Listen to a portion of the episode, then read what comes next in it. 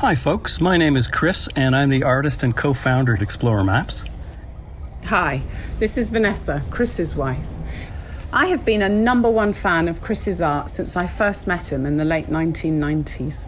Which map will you get to help you treasure your own special times? Please be sure to use the promo code Mandela for a discount when you visit xplorermaps.com.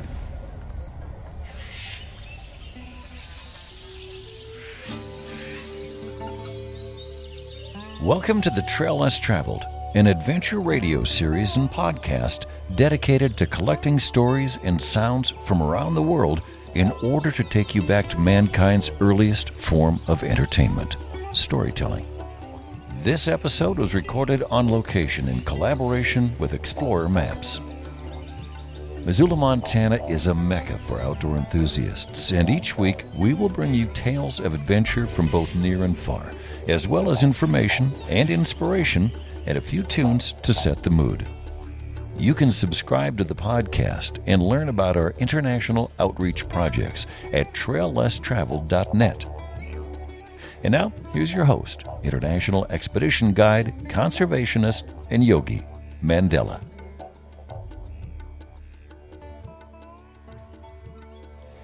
Today, The Trail Less Traveled is being recorded in Flagstaff, Arizona. I'm currently at the office of Grand Canyon Conservancy. And I am sitting here with Katie Varian. She is the marketing manager. Katie is a lover of the outdoors. She is a fellow storyteller who loves to connect people with the places that need our help. Grand Canyon Conservancy exists to support Grand Canyon National Park, the official nonprofit partner of Grand Canyon National Park, raising private funds, operating retail shops within the park, and providing premier educational programs about the natural and cultural history of the region. Donors for Grand Canyon Conservancy fund projects including trails and historic building preservation, educational programs for the public, and the protection of wildlife and their natural habitat. Grand Canyon Conservancy exists to support Grand Canyon National Park in its goal to provide enriching and fulfilling visitor experiences and protecting the park for future generations. Grand Canyon Conservancy achieves this by establishing a continuous and growing funding stream, providing enhanced educational experiences, and engaging advocates for the park. We are here at the office for Grand Canyon Conservancy. There's probably four feet of snow outside. It is a beautiful winter's day. And Katie, I just want to say thank you so much for making the time to meet with me this morning on the Trail Less Traveled. Of course, it's great to connect with you. Katie, my first question for you is more of the evolution of you as a storyteller, as a conservationist, as a advocate for the Grand Canyon. So let's take it back. Where did you grow up and how was adventure a part of your childhood? So I grew up just north of San Francisco in Marin County in the Bay Area. And I was very fortunate to have access to a lot of nature and outdoors readily available. My parents loved hiking, so pretty much from the start I was on my dad's uh, shoulders as a baby on on the trails and then from there pretty much every weekend just exploring, whether that be hiking the trails of Mount Tam, Mount Tamalpais, or going to the beach. And then as I kind of grew into kind of a young kid, canoeing a lot with my dad on the bay. So San Francisco Bay is a really special place to me. I went away to college and kind of discovered that this could be more of a passion that I take with me. I studied sociology and environmental studies. So, really interested in the intersection of people and nature, how we're impacted by the environment, and how the environment impacts us as well. And the first environmental organization that I got involved in is called Save the Bay, which is an organization based in Oakland, California, an advocacy organization focused on wetland restoration. So I did an internship with them in college, focused on uh, marketing and communications that group was founded by three women in 1961. So, really cool kind of story. Before there were really those big environmental laws protecting our country and our public lands, mm. these women, they were all housewives at the time, living in Berkeley, California, realized that the bay was getting filled and polluted. And if nobody stood up for the bay, it essentially wouldn't be here anymore because it would have been totally filled with bay fill and developed. So, that was the first organization that I got involved with. And kind of realized that I really wanted to be on the advocacy side of things and be really involved. Mm-hmm. And then kind of went back to college and took that with me and got involved with a club that I started focused on gleaning, which is essentially going to farms and harvesting produce that the farms for whatever reason aren't going to be able to sell either because they have excess or it's not like commercially viable it doesn't look perfect but yeah. it's totally edible so just kind of getting out with friends and harvesting that produce and bringing it to food banks wow. and learning about food insecurity and so that was a really cool boots on the ground effort for me that i was involved in and then when I graduated from college, I was able to return to Save the Bay in a full time capacity, which was really exciting working in communications, but also in development, so helping raise funds for the organization. While I was doing that, my partner had a dream job opportunity that brought us to Arizona, which was totally unplanned. Had not really spent any time in Arizona before moving there, but we kind of just like picked up our lives and moved to Phoenix his job opportunity. And so I left Save the Bay and got connected with the Nature Conservancy and was working in fundraising at the Nature Conservancy, supporting a major gifts fundraising team. And that got me connected with a lot of different places in Arizona because they have preserves all over the state, like Ramsey Canyons in southern Arizona, then Hart Prairie up in Flagstaff. So that got me exploring a lot. And then the pandemic hit and that got me exploring even more. So, my husband and I basically camped and hiked all over Arizona and fell in love with northern Arizona during the pandemic. Moved up to Flagstaff, and then I got connected with Grand Canyon Conservancy. And I had only visited Grand Canyon once when I took the job. I had just gone for a day hike and had an incredible experience and thought this is such a unique opportunity to really intimately get to know a national park and visit it in all seasons, get to mm-hmm. know the people, the rangers that work in the park, who support the park. And so that's kind of how I got connected with Grand Canyon Conservancy. And since then, I'm still getting to know the park. It's massive. So, like, for instance, I've only been to the North Rim once. I'd love to go back, but it's just endless. There's so much to explore it sounds like you've known that you want to be a part of advocacy and connecting people with these landscapes since you were young. And so you don't meet people like that every day. I really admire that. Katie, I would like to talk to you about your first time visiting the Grand Canyon. Can you take us to that moment? Yeah, so the first time I visited Grand Canyon, basically, it was when I was living in Phoenix and came up and stayed in Flagstaff for the weekend and went to Grand Canyon for the day to the South Rim. It was in November, early November, and it was a beautiful day, great hiking weather. I want to say it was probably in the low 40s when we started our hike and just like crystal clear, beautiful sunshine, no wind, and hiked down with my husband the South Kaibab Trail. We were just doing a day hike, so we didn't want to get over ambitious. I think we got to Skeleton Point it's really incredible, especially after spending time in a lot of other parts of Arizona, because it almost feels like every part of Arizona is represented within the different layers of the canyon. Like as you go down, mm-hmm. it kind of reminds of different ecosystems or parts of the state that I've explored mm-hmm. because the elevation changes so quickly and the vegetation changes, the wildlife changes. Mm-hmm. So you just get to experience so much in such a short period of time. You definitely have to work for it. It's really intense hiking yeah, I just remember that leaving a huge impression on me, just how dramatic it is, but also how dramatically it changes. Mm-hmm. And then was able to explore the village area a little bit and catch the sunset on the rim, which was incredible, and then headed back to Flagstaff. So it was pretty fleeting. Mm-hmm. And to be honest, after that first visit, it wasn't like, oh, I need to go back, I need to explore more. It was just kind of like, oh, that was a wonderful experience.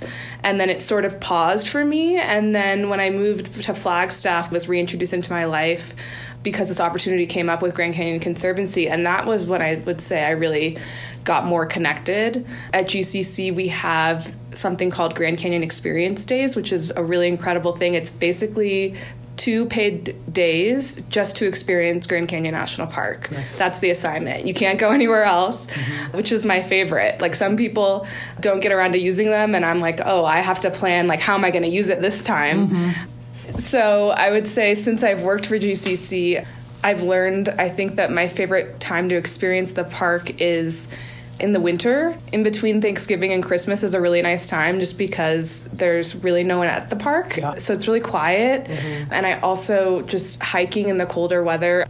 I mean, you got to have your hiking poles and your spikes, definitely, mm-hmm. because it can be icy at, at, first. But I just think it's so rewarding to be able to explore when there are way fewer people and you don't have to worry as much about getting into trouble with the heat.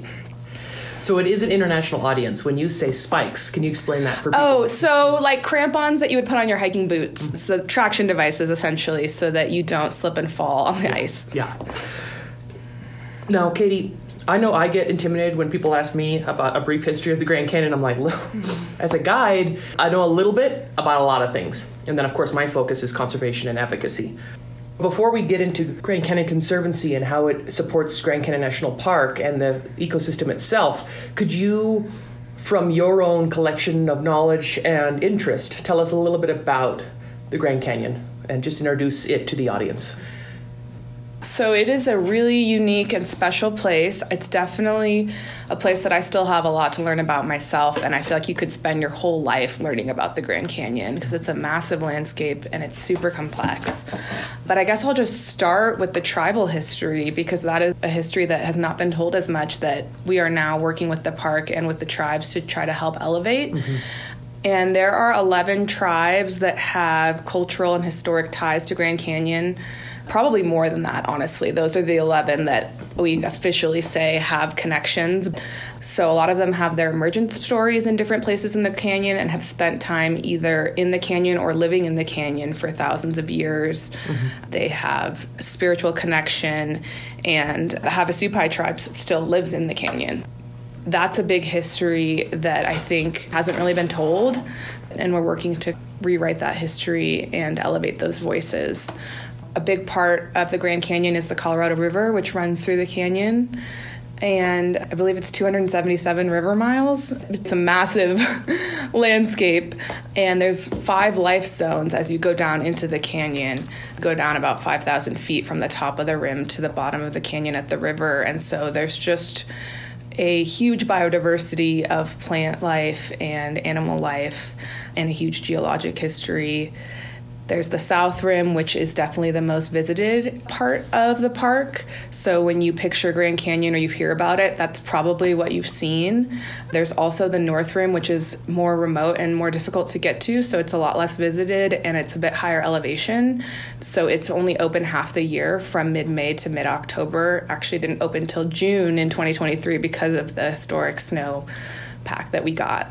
So I think that's something that people don't realize is just how much there is to explore. And I think a lot of people think about how it's one of the most visited parks, which is true, but there are definitely ways to have experiences that may not be the traditional national park experience that you're thinking if you are open to being a little more remote and exploring.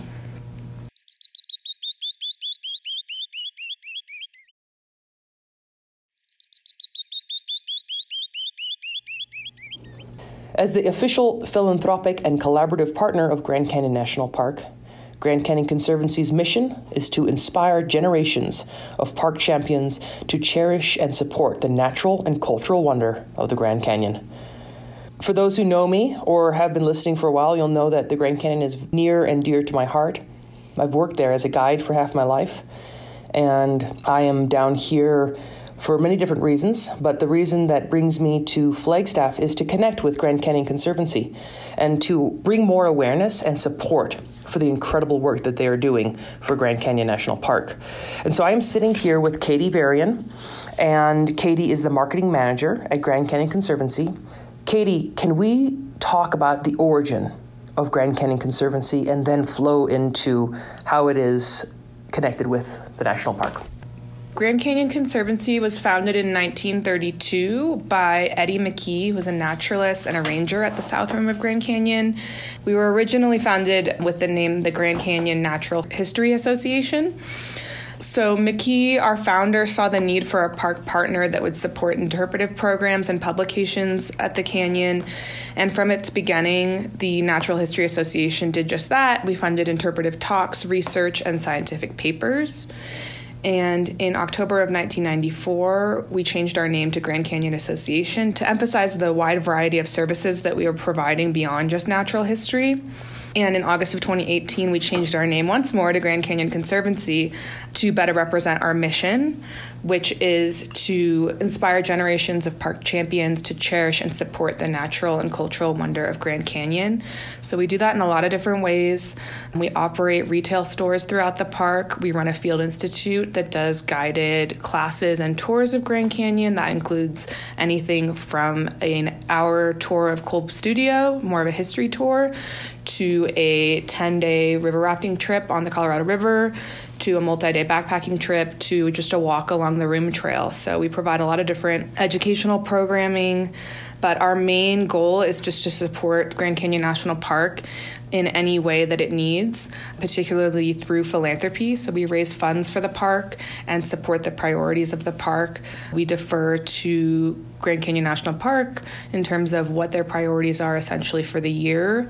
And then we go out and fundraise for those priorities. So we help spread the word about what the needs of the park are and how folks can get involved and support different areas that they're passionate about, whether that be field trips for K through 12 students at the park, our residency program. We have artists and astronomers come and live at the park for eight weeks at a time mm-hmm. and study and engage with the public whether that be you're more interested in Indigenous affairs and tribal connections and how we can better tell the story there and preserve the culture of the park.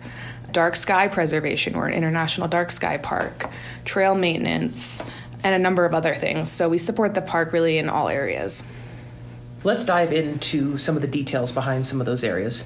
Like, for example, why it's beneficial to have Grand Canyon Conservancy help raise funds for the national park and just kind of explaining why the park itself might not be able to do that. Yeah, so a lot of people wonder about this because you know you come to the park, you pay your entrance fee, and you're like, shouldn't that support the operations of the park? Mm-hmm. And it does. Your entrance fee goes to things like keeping the buildings running, keeping the lights on, keeping the shuttles running that are getting you to the trails, supporting the rangers and funding them to talk to you and tell you about what you might want to do during your visit. Mm-hmm. But there's so much more that is needed, particularly with climate change and with all of the habitat habitat restoration and scientific research happening at the park. So that's a big part of what we fund, but also additional interpretive programming. So, for example, we have a cultural demonstrator program at the park, particularly at Desert View Watchtower, but sometimes it is in other locations as well, where different members of the tribes that call Grand Canyon home come and demonstrate their arts and their crafts live at the park to the public. They talk to the public, they're really open to telling their story and answering questions about their connection to Grand Canyon and whatever their craft is, whether that's jewelry making or they're a silversmith or pottery. There's so many different crafts and arts represented represented there, but that's just one example of a program that wouldn't exist without Grand Canyon Conservancy. Well, you said it. You said climate change. Can we talk a little bit about how the changing climate is affecting the ecosystems within Grand Canyon? One place where we're seeing the impacts the most is at the river. I know a lot of people are following climate change along the Colorado River, both the kind of shortages and the low water levels that we've been seeing, but also the water is warming and that's impacting the native fish in the river. So we've seen uh, about 23 years of drought driven by climate change and overuse of available water supplies have depleted water levels at Lake Powell from 95% in 2000 to 25% full in 2022 and low reservoir water levels have caused invasive species such as smallmouth bass, green sunfish, and others to pass through the dam. Both species have subsequently spread throughout Glen Canyon National Recreation Area below Glen Canyon Dam. The lower reservoir level is also causing release temperatures to increase, warming the river and further increasing the risk of smallmouth bass and green sunfish establishment in Grand Canyon National Park. If smallmouth bass, green sunfish, and other non native fish species established below the dam, there will be detrimental impacts to native fish communities such as the humpback chub within just a few years. So that's something that the park is monitoring really closely and working with Glen Canyon Conservancy on as well. So we're working on rapid response efforts, and Grand Canyon Conservancy is helping to fund specialized boats and equipment for electrofishing in order to rapidly respond to the situation that's happening on the river. In 2022, neither Grand Canyon or Glen Canyon National Recreation Area had the equipment needed and it was because it's expensive and it needs to be created from scratch. So Grand Canyon Conservancy provided the Fisheries and Emergency Rapid Response with funding to begin building boats and to purchase electrofishing equipment. And so that's a lot of what Grand Canyon Conservancy helps support is direct aid funding, particularly when the park needs funds quickly. That's typically going to be coming from the park partner like Grand Canyon Conservancy. So that's just one area, the native fish population. We're seeing the impacts of climate change really closely. You probably know a lot about this. I know the river rafting community is seeing it because they are running the river at the same time every year, and water levels are changing, and it can even be dangerous to run the river now at certain times of year because of that. So that's definitely one area that we are monitoring really closely. Mm-hmm. One of the most beautiful conservation stories to me was what happened with the humpback chub. You know, I just like wanted to take a moment to acknowledge helping a species like the endemic humpback chub of the Colorado River, helping it come back to healthy population numbers. Mm-hmm. You know, and I just think in this day and age, conservation can feel like an uphill battle. But I always try to take a moment to highlight that you know good things have happened, good things are still happening, but you have to stay vigilant. Yeah, know, that that just so important to stay vigilant. And one way that you can is by supporting organizations such as the Grand Canyon Conservancy. It's really hard to keep up with all of the things that are going on all over the world, but I know by paying attention to Grand Canyon Conservancy's social media or newsletters or you know just having a membership and just getting updates, it helps me feel like I'm at least a small part of the good things that are happening. So if someone listening was curious about supporting, do you have memberships? How does that work?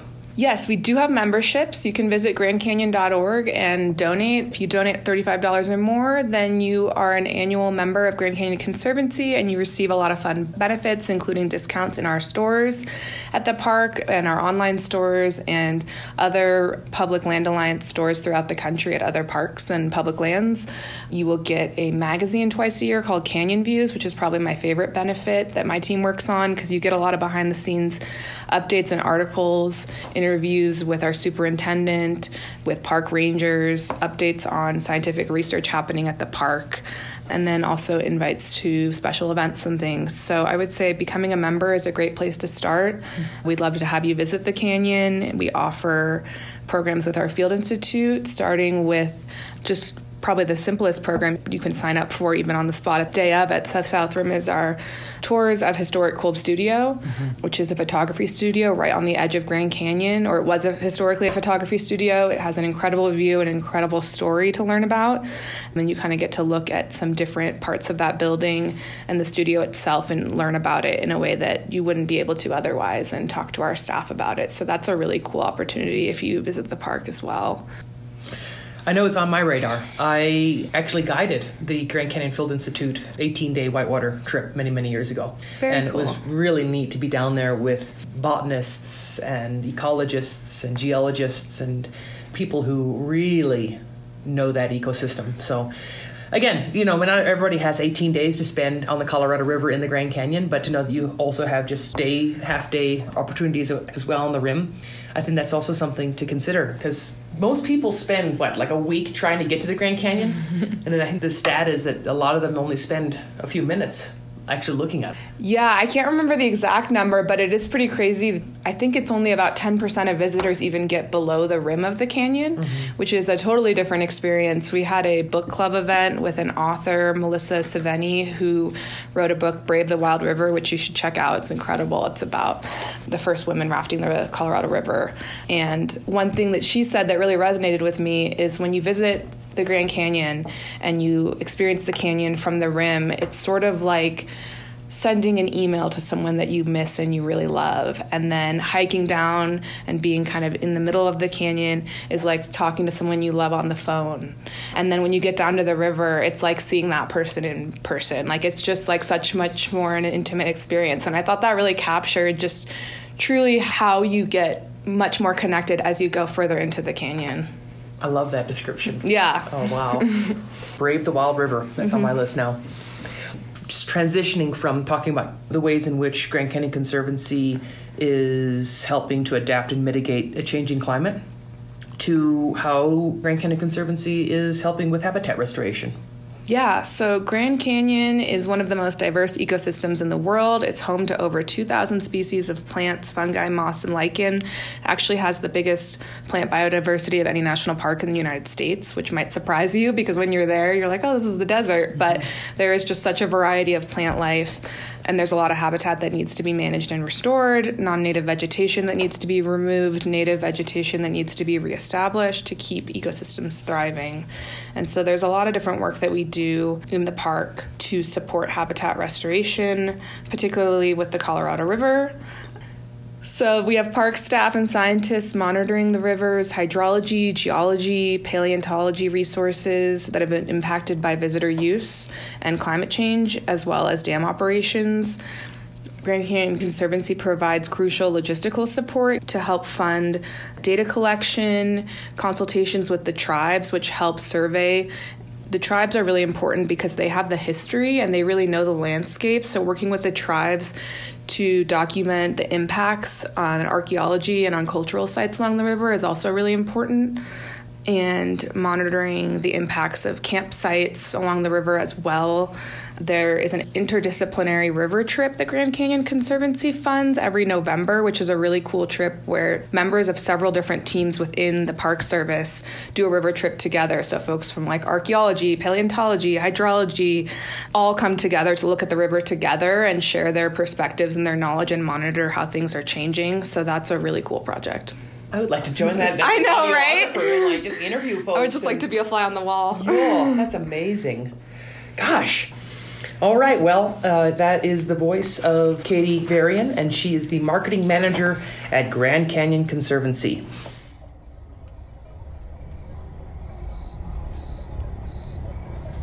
It was while we were living internationally, about 11 years ago, that Xplorer Maps first started when Chris and his brother Greg decided to join forces and bring the maps to the whole wide world. Hi, this is Vanessa, Chris's wife. Each map is a labour of love, and I am lucky enough to see them all grow step by step from the early research and planning stages onto a large white piece of paper, through penciling, inking, and finally seeing the real magic happen as Chris adds the colour. As each one reaches the end phase, I get to examine them closely in the hope that I spot any unfinished bits before Chris sends them off. But there's always new illustrations to see every time.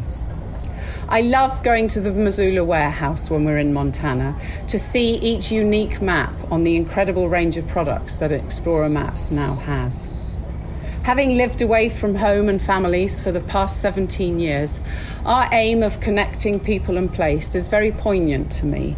And for that reason, my favourite maps are Flathead and the Maasai Mara, because these two places are central to our extended family gatherings and where we have made the best of memories. Which map will you get to help you treasure your own special times? Please be sure to use the promo code Mandela for a discount when you visit xplorermaps.com.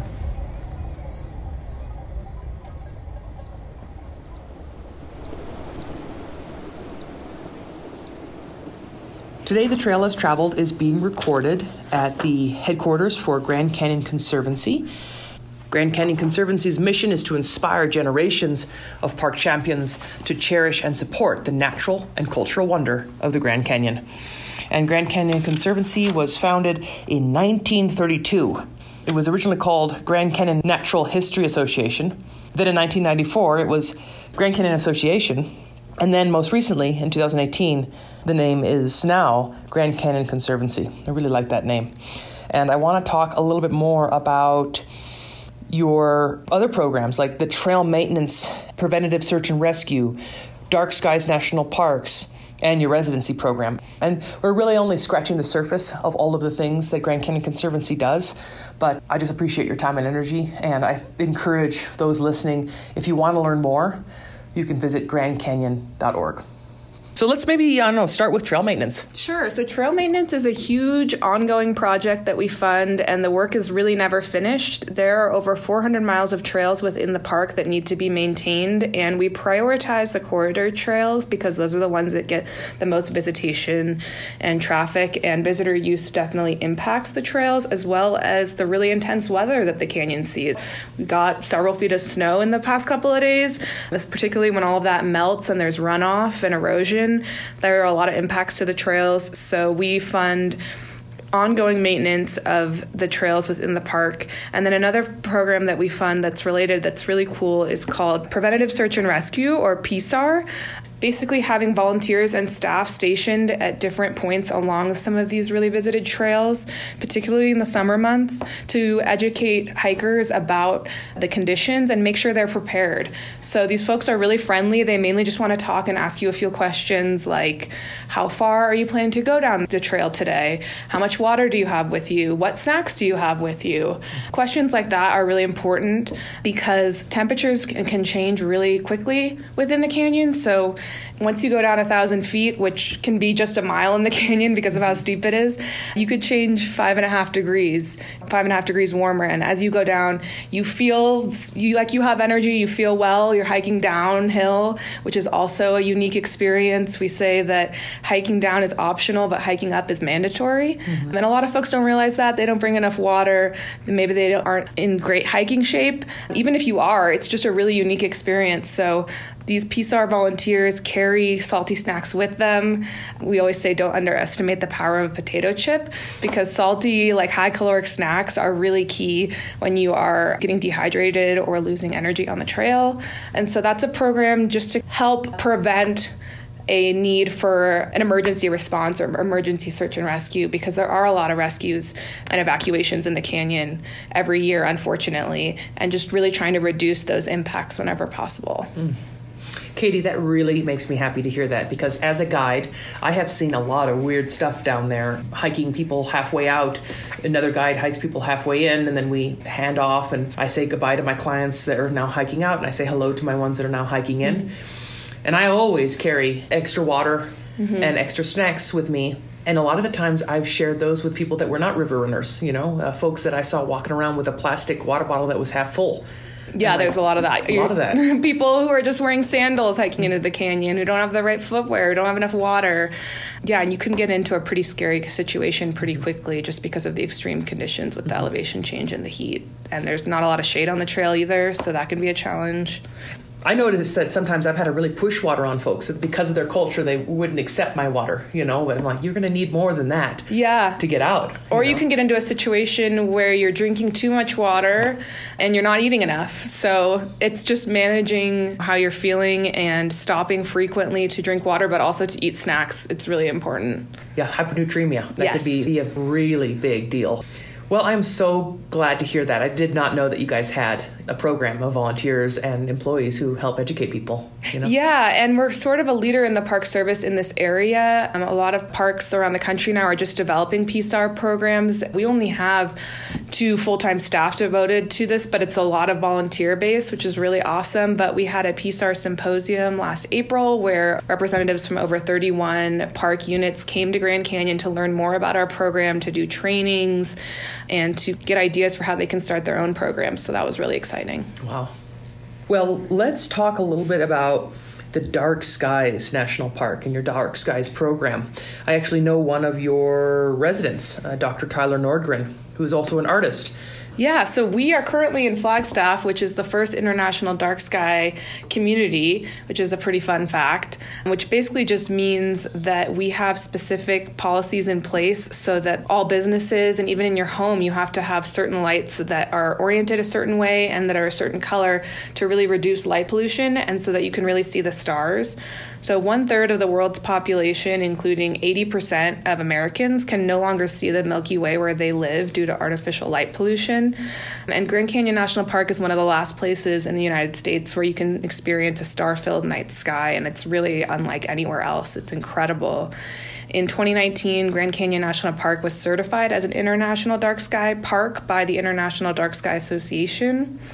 And Grand Canyon Conservancy supports this work in order to be in compliance and to be an international dark sky park. We've had to update our light fixtures all over the park, which is a massive project because we are so large and we are at 89% compliance right now. Basically, most of the Grand Canyon Village area has already been retrofitted, but we're working now to update lights on the North Rim and at Phantom Ranch, which is at the river in the canyon. So there's a lot of work to be done to keep getting that number up so that you can really experience the dark skies we also have a star party event every June, which is a really awesome event that I always look forward to. It's the biggest star party event in the National Park Service. And it started as a few astronomers in the Yavapai Geology Museum in a, the parking lot in 1991, just kind of with a couple telescopes. And now it's an eight night event in June where we have over 100 volunteers and amateur astronomers 60 telescopes at least every night, special guest speakers, constellation talks, and more. And we get about 10,000 visitors each year just to attend this event specifically, which is really awesome. That is so cool. My friend Dr. Tyler Nordgren works a lot with the Grand Canyon Conservancy and education, but you know, I interviewed him in a raft about 13 years ago about oh, dark cool. skies. That was the first time I ever heard about dark skies was with Dr. Nordgren in the raft and he explained to me about you know lights shining down on the ground where you need the light, not shining the light out into space. He also talked to me about the importance of using red lights at night and how long it takes your eyes to adjust. You know, it takes your eyes about an hour and a half to adjust so you can see all the stars. Mm-hmm. So in the middle of the night when you wake up to go pee on the river, that's the best time to look at the stars and not blind yourself with a white light. And totally. If, you know, if your fellow campers get their white light out, then it takes an hour and a half for your eyes to adjust to be able to see those stars. I just know that from that little period of time I spent on the raft with Tyler, I learned a lot, let alone this concept of being able to study with him and some of your other folks who are involved with the residency program. Let's talk about that. Yeah, so the residency program is a really cool program where basically artists and astronomers get the opportunity to live and work at Grand Canyon for eight weeks at a time. We pay them a stipend to help reimburse them for their travel and their time. And they get to live at Verkamps, which is a historic building right along the rim basically with a beautiful deck, beautiful view of the park. I'm always envious of their setup and get to do a variety of different projects. So, for our astronomers, a lot of that is engaging with the public and doing dark sky programming, giving talks about their research, and showing folks what they see in the night sky, pointing out dark sky objects telling constellation stories. And then for the artists, we see all sorts of different work from photography to dance to music. There's so many different ways that arts and science can overlap in really interesting ways through our residency program. And it's also a great way for people visiting the park to connect and learn about Grand Canyon in kind of a different way than they might from a ranger. Mm, I love it.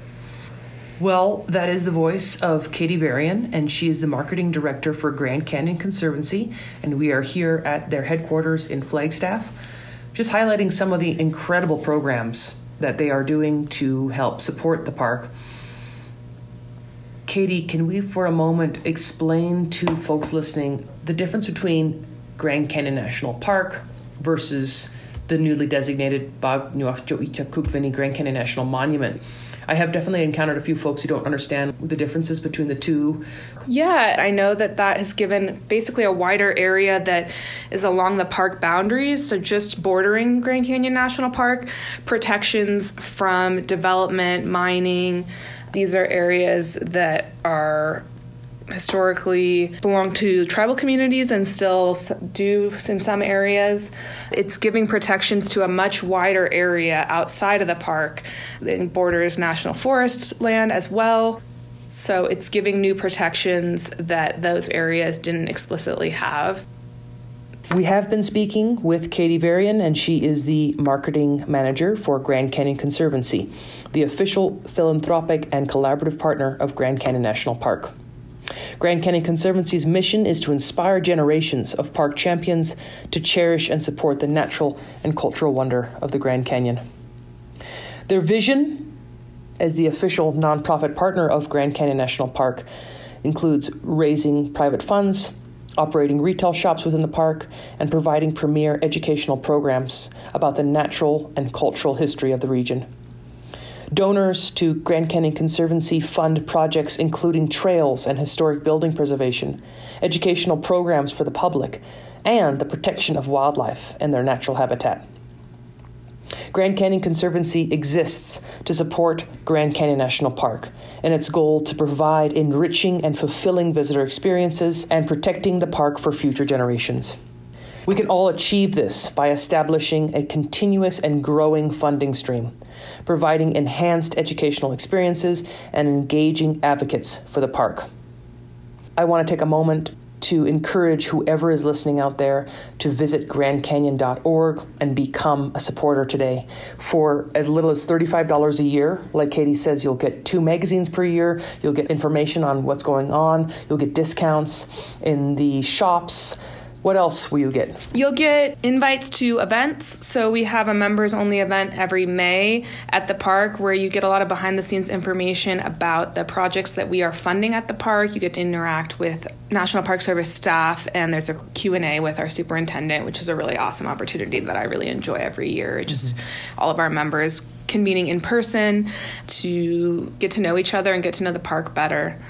I also really encourage following us on social media. You don't need to become a member to do that. And that's probably the way to get the most up to date information on our work because we're constantly providing updates there. And there's a lot of really fun, educational, and inspiring content on there. Mm-hmm. And also, you don't need to have been here yet to become a supporter and to help protect this ecosystem for future generations. Like, I think that the Grand Canyon is uh, a place that when you talk about it, no matter where you are in the world, it brings up some sense of wonder. And I just want to remind you if you're listening and you've not yet been here, come. Mm-hmm. But if you have the ability to support, $35 a year goes a long way. Yeah, and we also have a lot of virtual opportunities. I mean, nothing can replicate visiting the canyon and experiencing it in person. We do run a lot of virtual events. Every other month, we have either a virtual book club, a Canyon Conversations, which is usually a conversation with somebody working at the park about what they do, whether it be wildlife protection, dark sky preservation, trail maintenance. So that's a really cool educational opportunity. And then we also have an event called Insights and Impacts that we run twice a year, which is a conversation with our super superintendent about the latest work happening at the park. So there's a lot of ways to engage with us from wherever you are. Beautiful. Katie Varian, thank you so much for your time and energy joining me here today on the Trail Less Traveled. Thank you. Yeah, and thank you for working to protect and preserve the Grand Canyon for future generations. It's important what you're doing, and I've certainly been inspired sitting with you today. Let's end your show with some advice that you might like to share with whoever's listening out there. I love, by the way, don't underestimate the power of a potato chip. yeah, that's a great one.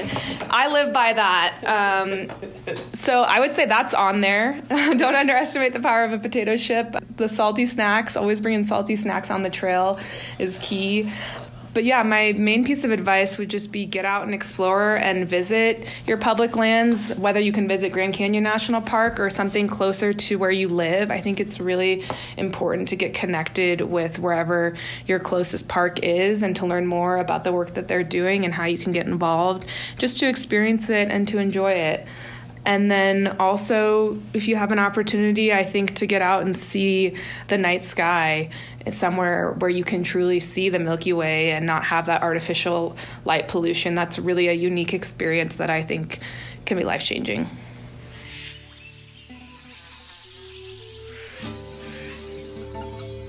Namaste, Missoula. Mandela here, your host of The Trail Less Traveled, the Trail 1033's locally harvested adventure radio series dedicated to collecting stories and sounds from around the world.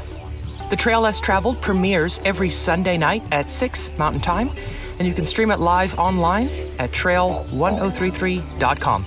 If you missed the premiere, remember the show is also a podcast available everywhere. That said, I encourage you to listen to the radio version when it streams live because it includes the music chosen by my guests. A few months ago, the Trail Less Traveled partnered with a small family business in Missoula, Montana, Xplorer Maps.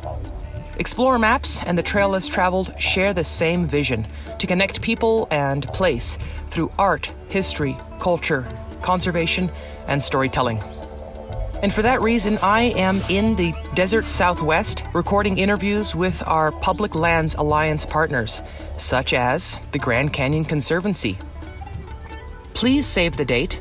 I will be presenting for the first time publicly about my 225 mile swim of the Grand Canyon, as well as my advocacy in Washington, D.C.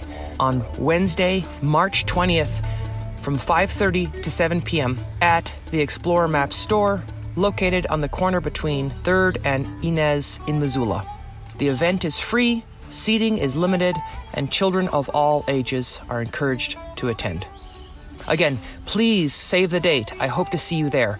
March 20th from 5:30 to 7 p.m. at the Xplorer Map store in Missoula near the Good Food Store. I'm going to end tonight's program by sharing an incredible opportunity but there isn't a lot of time for you to sign up for this. So if this sparks your interest, I encourage you to sign up immediately. The Free Flow Institute creates immersive outdoor learning experiences in Earth's wildest classrooms for all people of all backgrounds. The Free Flow Institute helps humans connect to places, to one another, and to the truest forms of their work and art there is an opportunity to raft the Grand Canyon in April of 2025 on the most ambitious free flow course yet. You will float the Colorado River through the Grand Canyon, choosing to spend between 8, 10, or 17 days on the river, learning about geology, natural history, and indigenous life ways oriented to this landscape. You'll be guided in the arts of observation, communication, and storytelling by some of the greatest place based writers, activists, teachers, and thinkers of our time. To learn more, please visit freeflowinstitute.com. Remember, the deadline to sign up is March 2nd, 2024. That's it for this week's adventure, my friends in Missoula and around the world. But until next week, please remember conservation is not a spectator sport. Living in Missoula is a privilege. With privilege comes responsibility. Please get informed, get engaged, and speak up on behalf of wildlife and wild places.